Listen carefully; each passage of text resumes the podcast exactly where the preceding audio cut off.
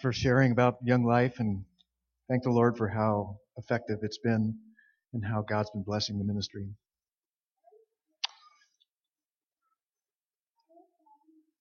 The quality of a society is largely defined by how it treats its weakest members. The quality of a society is largely defined by how it treats its weakest members. Randy Alcorn said that. Because all human life is valuable, how we value human life is expressed in how we treat all humans. True. All lives matter. But it is especially seen in how we treat the orphan, the widow, the immigrant, the elderly, the chronically ill, the poor, the disabled, and unborn children. And though our focus today will be on unborn children, what we have to say, much of what we have to say, is foundational in applying to others who are powerless, vulnerable, defenseless, and disadvantaged. In addressing sanctity of life, it would be nice if we didn't have to address it. We just take it for granted that we all value human life and we don't do things that devalue human life. We shouldn't have to say these things, but it's good to have it set aside, because otherwise there are some aspects of talking about the value of human life that we just don't want to talk about. And one of those is abortion. It's really easy to not want to talk about abortion. It's controversial. It's painful. Some of you, I know, have had abortions and had a part in abortions, and you have found healing and help in the Lord Jesus Christ. And He's thoroughly forgiven you, and you have been healed from the scars of that. Others of you are really not happy that we were talking about it. And so I pray for the grace of God to cover us and help us to have a good conversation about the view of the sanctity of human life. If you have had an abortion and you haven't been healed from that, you haven't brought that before the Lord, I'm glad you're here, and pray that the Father will work in your hearts to bring healing to you. We all have issues in our lives that we need God's grace and truth to be at work in our lives to bring truth and grace and growth in Christ in the light of. What is sanctity, by the way? What is that word? We don't typically use that word much. Sacredness is a related word, and it means it's valuable, it's holy, it's life is sacred, is special and God-blessed gift. But we're talking about it in terms of the value of human life. What makes human life valuable? So let me pray. Father, you are the giver of every good gift. There's no hidden darkness in you, no shadow of turning. You are full of light and life and truth. You've given us life. In your Son, Jesus, the living Word of God was life, and His life was the light of people. We thank you for the gift of life. We're dependent upon you for it. We pray, Father, for you to, through your Spirit, give us clear understanding of the value of human life. And you would keep me from distorting anything, from speaking words that are not true, not helpful, not grace-filled, not honoring to your word. And pray, Father, for the working in our hearts today, for seeing your glory in the gift of life. We ask these things in the name of Jesus. Amen. So what gives human life value? Jesus, when he was teaching not to be anxious about clothing, don't be anxious about what you're going to wear, he said, because God's going to provide, are you not of more value than the birds? So why is Matt Eldred more valuable than a bird? True. Every human being is made in God's image. Every human being is made in God's image. We see that in Genesis chapter 1. God created man in his own image. In the image of God, he created him. Male and female, he created them. Every man, woman, boy, girl is created in God's image. And that wasn't erased by the fall. It was corrupted by the fall, but it wasn't destroyed by the fall. So you all are created in God's image. You're imaging God right now. And God didn't just put that in motion and then step back and let it run its own course. He is intimately involved with our formation in our mother's womb. Yes, God designed natural processes for reproduction and for the development of human life from the joining of two tiny cells to fully mature men and women, but He is closely involved in those processes. And we read that from Psalm 139. We see it in Psalm 139, verses 13 to 16. For you formed my inward parts.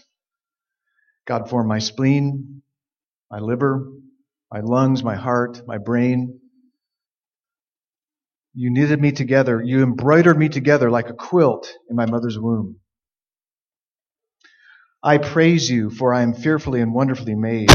Wonderful are your works. My soul knows it very well. My frame was not hidden from you when I was being made in secret, intricately woven in the depths of the earth. That's a symbol of the darkness of the womb.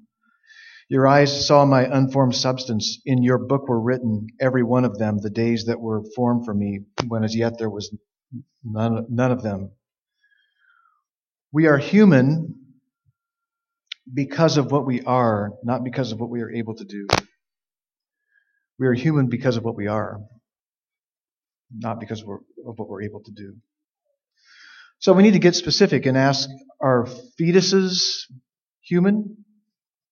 Preborn children, are they human? One man put it this way, if the unborn is not human, no justification for abortion is necessary. But if the unborn is human, no justification for abortion is adequate. This is the issue. This is the crux of the matter. Is the unborn human or not? Embryology textbooks say human life begins when the male seed combines with the female egg, forming a unique human being, unique DNA, with the capacity for self-directed development.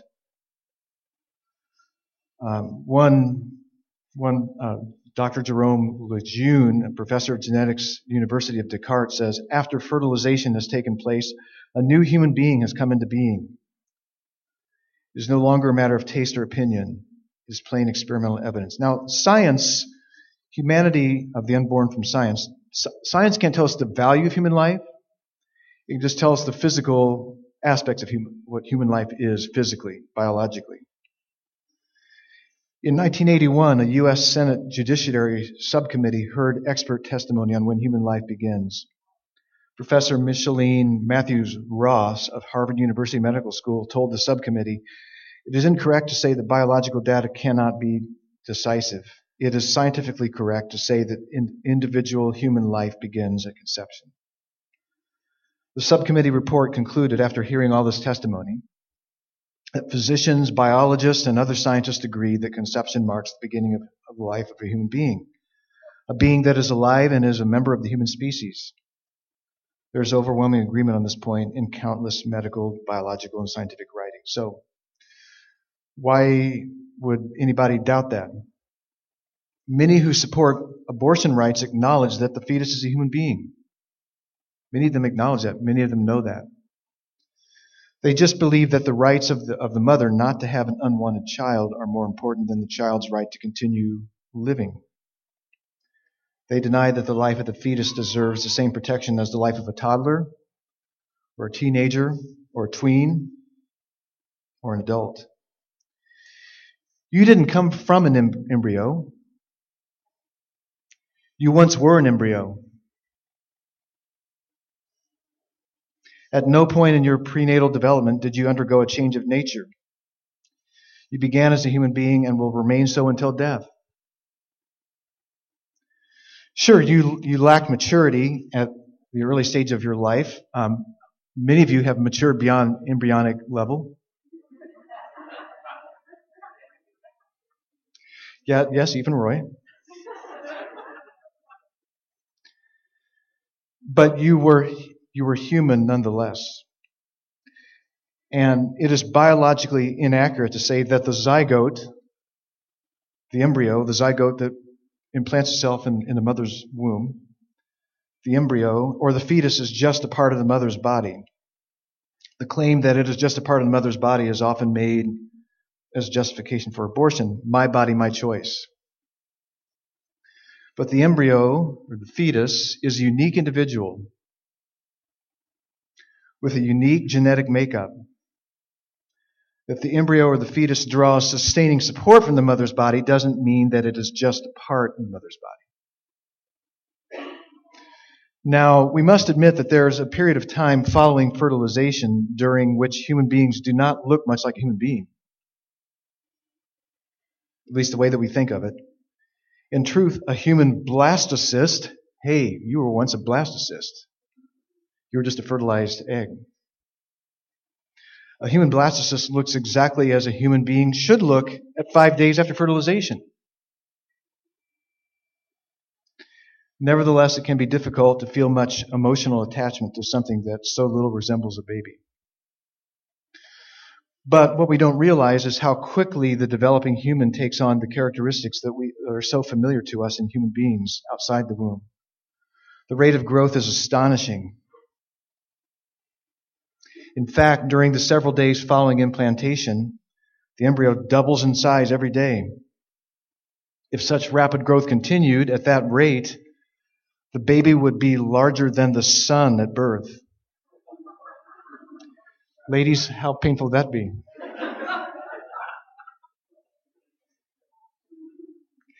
In just 6 weeks' time, the human embryo goes from looking like a bunch of cells to looking like a baby, though only a half an inch tall. The baby has a beating heart by at least 21 days, it's 3 weeks. Brain waves start as early as 6 weeks. By the 8th week of pregnancy, every organ is present and in place. The embryonic period is now over. 90% of the structures found in an adult human being can be found in this tiny 8-week-old embryo, now called a fetus, which is only about an inch and a half long. The brain at this point accounts for almost half the body's total weight, and 75% of 8-week-old fetuses demonstrate right-hand dominance. Now, what does the Bible say about the humanity of the unborn? Science says certain things. The Bible says certain things. Well, as we saw in Psalm 139, the psalm writer says, "You knitted me together in my mother's womb. You were seeing me." Without an ultrasound, God saw you. "When I was being made in secret, intricately woven, even before I was fully formed, you had already formed my days for me." So you were always me. You weren't a non-person. In Job chapter 10, we find Job in the depths of despair. If you've read Job, you know he was despairing a lot. And he was consumed with grief that he laments his very existence. He asks God, "Why did you bring me out from the womb? Would that I had died before any eye had seen me, and were as though I had not been, carried from the womb to the tomb, womb to the grave." The person in the womb was not something that would become Job. The person in the womb was Job. And he could have died in the womb as a person who is a living. Job argues that it is God's work in the womb that compels him to not mistreat his servant. Did not he who made me in the womb make him, and the same one fashion us in the womb? Even though Job was born to a free woman and his servant was born to a bondwoman, they were both formed by God in the womb, and this becomes the basis of their mutual value and worth. Abortion destroys something that God is actively creating. And as Job 121 says, God alone has the right to give and take life. In Psalm 22:10, King David declares that from my mother's womb you have been my God. In Isaiah 49:5, God traces his authority in calling over Isaiah back to the fact that he formed Isaiah from the womb to be his servant.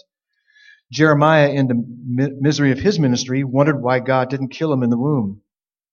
He was a living person in the womb.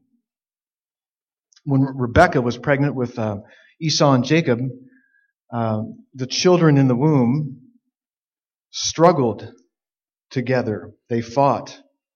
the babies, the children. And the word used is the word for children. The preborn John the Baptist leaped for joy at the presence of the embryo Jesus. Jesus may have just been an embryo. He may have been a zygote, just a few days probably before John the Baptist, when he was 6 months old, leapt for joy. God called the Apostle Paul from his mother's womb, because the words that God uses to describe children in the womb is the same as those out of the womb, because of the types of things God ascribes to children in the womb, because of so many of the Bible's personal histories are tied to the womb, and because God is regularly identified as the one at work in the womb, we cannot help but conclude that God expects us to treat children inside the womb with as much dignity, care, and respect as we would treat children outside the womb.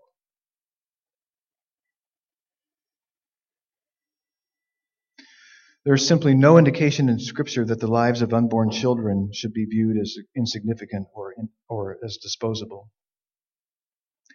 As an embryo, you were a human being. You didn't become human at some arbitrary point in your development. You are human because of what you are, not because of characteristics that you acquire as you develop. So what do we conclude from this? Well, we should not unjustly take the lives of preborn children, or of any human for that matter. We should not unjustly take the lives of preborn children. There are many scriptures that condemn the shedding of innocent blood. Though every person inherits a sinful nature from conception, there are no more innocent human beings than the unborn babies. And though God hates all unjust taking of innocent human life, he especially hates the killing of defenseless children. The unborn child is most vulnerable because he or she is invisible, hidden within the body of the mother. So it's easier not to see the killing that takes place. Every elective abortion is the unjust taking of innocent human life. From 1973 through 2011, nearly 53 million legal abortions happened in the U.S. In 2013, there was an estimated 984,000 abortions. That was down, thankfully, from 1.02 million in 2012. 21% of all U.S. pregnancies end in abortion. So that means there's nearly 2,700 abortions a day, 112 an hour, and almost two every minute.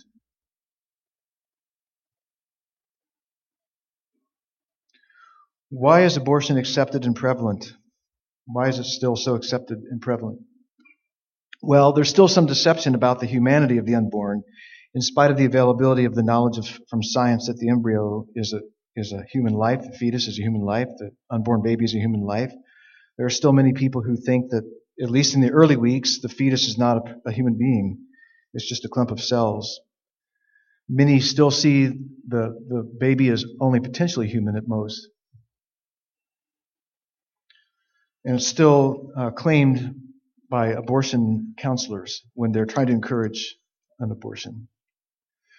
There are distorted views of the value of human life. Over the summer, I don't know how many of you got exposed to this, but there was a group called the Center for Medical Progress. They did undercover videotaping of Planned Parenthood staff selling aborted baby parts for profit.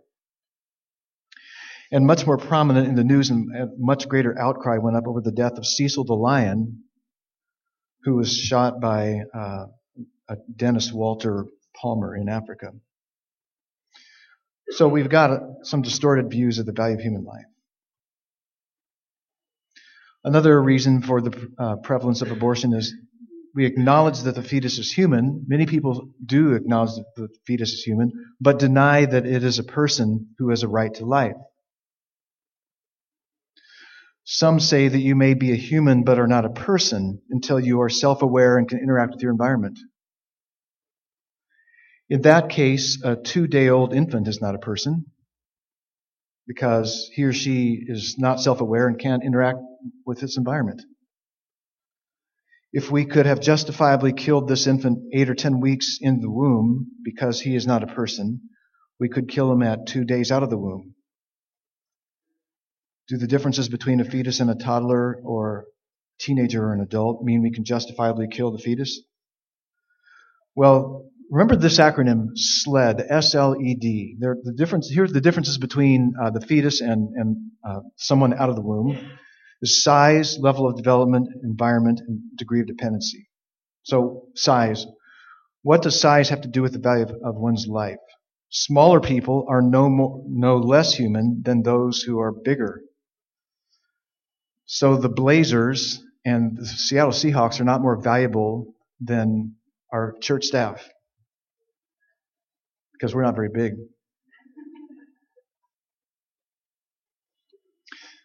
Embryos and fetuses are smaller than newborns, just as newborns are smaller than infants. Infants are smaller than toddlers. Toddlers are smaller than teenagers. Teenagers, most of them, are smaller than adults. Being smaller in size doesn't mean being less deserving to live. It is lawful to kill a fly, not because the fly is smaller, but because the fly is not a human. So if you had any concerns about killing flies, Go for it. Level of development. Physical and or intellectual development has nothing to do with determining personhood outside the womb. It is equally insignificant for determining personhood inside the womb. Children are generally less developed than adults. People with developmental disabilities may be less developed than some children or adults. And those with extraordinary mental capacity are no more human than those with lesser IQs. It is humanity, not brain capacity or physical capability that determines personhood. How about environment? How about where you live?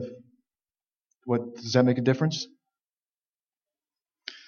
What you are determines whether you are a person, not where you live. A 24-week-old in the womb doesn't suddenly have a change in nature when he comes out of the womb a few weeks later, just because he is out of the womb. Changing your environment or location doesn't take away or add to your inherent value as a person. Moving from Portland, Oregon to Camas, Washington doesn't make you a better human being. Sorry, if you were hoping for that. More deserving of life by moving to Camas. How about degree of dependency? It's common to hear a claim that unborn is not a person who has a right to life because it depends on the mother to live. But a 10-day-old infant depends on its mother to live, as does a 2-year-old. Teenagers still are dependent on their parents to live in some degree. So are they less worthy of life? Some adults, due to age or disease, depend on family and medical care to live. Can we justifiably put an infant or a toddler or a teenager or an ill family member to death because they are dependent on us? There is a terrible history of denying human beings or persons as justification for mistreating them. And for this MLK weekend, Martin Luther King weekend, we remember our own history of not considering African Americans as persons who had the same rights as white people. So it's been done, denying people to persons, so you can take advantage of them in some way. Denying that the unborn are persons because they are dependent on their mother or because of their level of development is the same thing as denying that infants are persons, because they are dependent or not developed. If it is acceptable to kill preborn humans because they are not yet persons, then it is acceptable to kill infants for the same reason. And some have said that. Some have taken it to its conclusion. Peter Singer of Princeton Seminary is claiming we should have a 30-day window after birth where it's still okay to kill.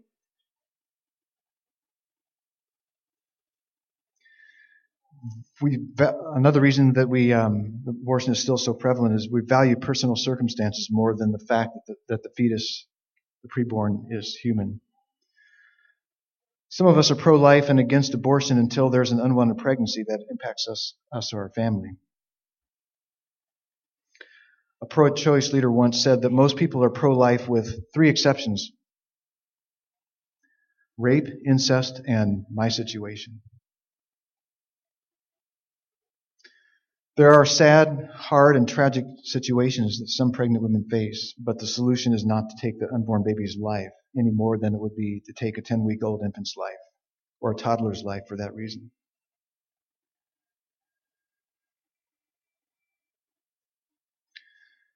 Some believe it is better for the baby to be aborted than to be born into bad circumstances. Some see abortion as merciful in that it spares the baby from being born into bad circumstances. It's true, a baby may be born into bad circumstances, but the issue is the unborn baby is a human being. If it is a human being, it would be wrong, just as wrong to kill a toddler or an infant who is in bad circumstances as it is to kill an unborn baby because of bad circumstances. Not seeing the ultrasound. For many of us, just hearing or reading about the humanity and the value of the life of the unborn baby doesn't impact our conscience enough to choose not to abort an unwanted child.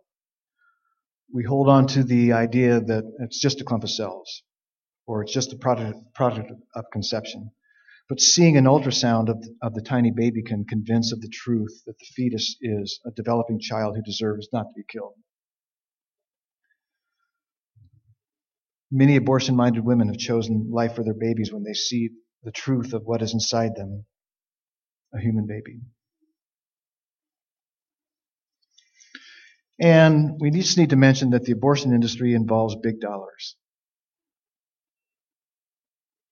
The undercover videos that expose the callous dealings in fetal body parts for profit revealed one facet of how Planned Parenthood was profiting from abortions. The abortion industry brings in $831 million a year for abortion services. That's what they bring in. The government supplements that to $337 million per year. Planned Parenthood gets $0 for referring to adoption, which is a great opportunity for an unwanted child, because there are thousands who want children that are unwanted. They get $0 for referral to an adoption. They get $431 for an abortion. So where do you think they're going to put their effort? What do you do? What should I do if I've had a part in an abortion? There's a push today by some pro-choice people to encourage women to feel good about their abortions, to boast about it, say, hey, I had an abortion and I'm glad. And there are some who are doing that. And even some of those who recognize that they took the life of a human being. This is in contrast to the guilt most women feel, even after they've been told that it's their body, their choice, or that what was inside them wasn't really a baby. Early on, I was a new Christian. I was dating a girl who was a new Christian, and in her past, she had an abortion. One day we were driving somewhere, and I don't remember what we were talking about. The radio was playing. There was music on. When suddenly she burst into tears and cried out, "I killed my baby. I killed my baby."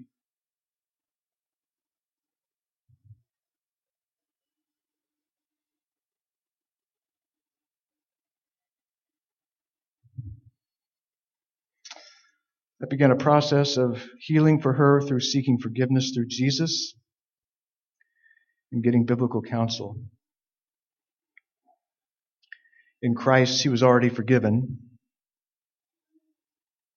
But in her relationship with God and for her healing and growth, she needed to feel the pain of what she had done and not leave it buried. For many of us, it's buried. I'm never going to talk about it. No one's ever going to know. And I'm just going to stuff it. And healing began when the Lord graciously convicted her of the truth so she could receive his abundant grace through God's Son, who became a human baby in the womb of an unwed teenager, so that he, as an adult, innocent of any sin, could die in our place for the forgiveness of our sins, shed his blood for our sins. The shedding of innocent blood of the Christ became our salvation, so that those who trust in him could receive life. And there is no condemnation for those who are in Christ. If you've had an abortion, you need to know that God really loves you deeply. And he has abundant grace for you.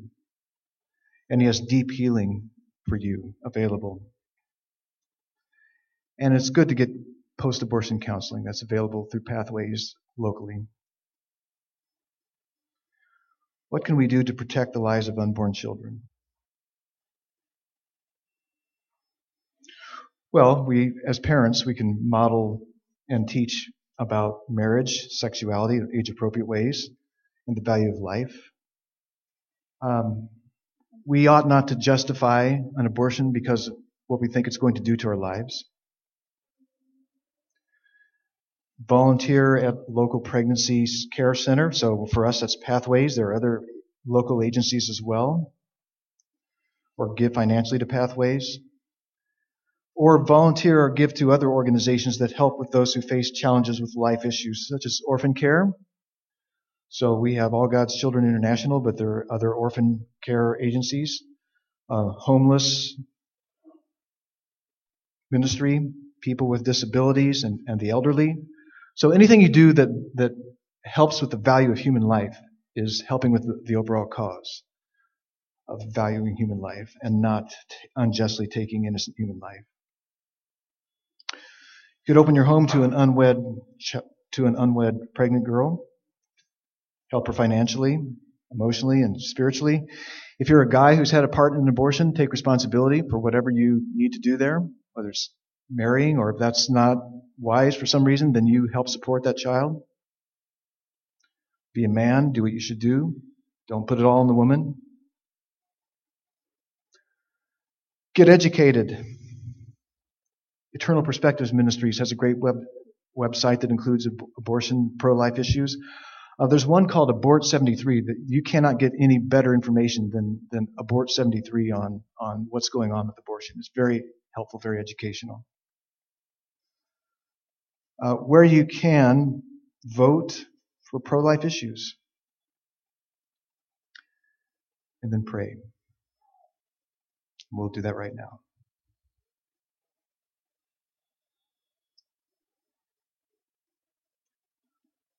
Father, again, we thank you for the gift of life. Thank you for creating us in your image. Thank you the fact that sin didn't make it impossible for us to enjoy eternal gift of life with you. We can have fellowship with you and with one another forever. Because we're made in your image, you made us to relate to you, to know you. And because of Christ, who is the life, the way, the truth, and the life, you have made it possible for us to be forgiven of all of our sins, Father, whether it's having a part in abortion, whether it's lying, whether it's inappropriate sexual expression, whether it's stealing, whether it's gossiping, whatever our sins are. Father, you have provided for us a complete payment, complete redemption. All of your just judgment against our sin is expended on Christ. He absorbed it for us so that what would have been nothing but death for us becomes life through him. Thank you, Father, for giving us Christ. Thank you, Father. In him there is no condemnation. Father, I pray for our hearts and our minds. Father, wherever this message has fallen on our lives, may we feel the sting you want us to feel, the burden you want us to feel, and may we feel also the hopefulness that we can be a part of a culture of life. Through the gospel, through your word, through loving and serving one another, through helping, Father, those who are struggling with life issues. May we continue to grow in being available, your instruments of grace and truth for life. We ask this in Christ's name. Amen.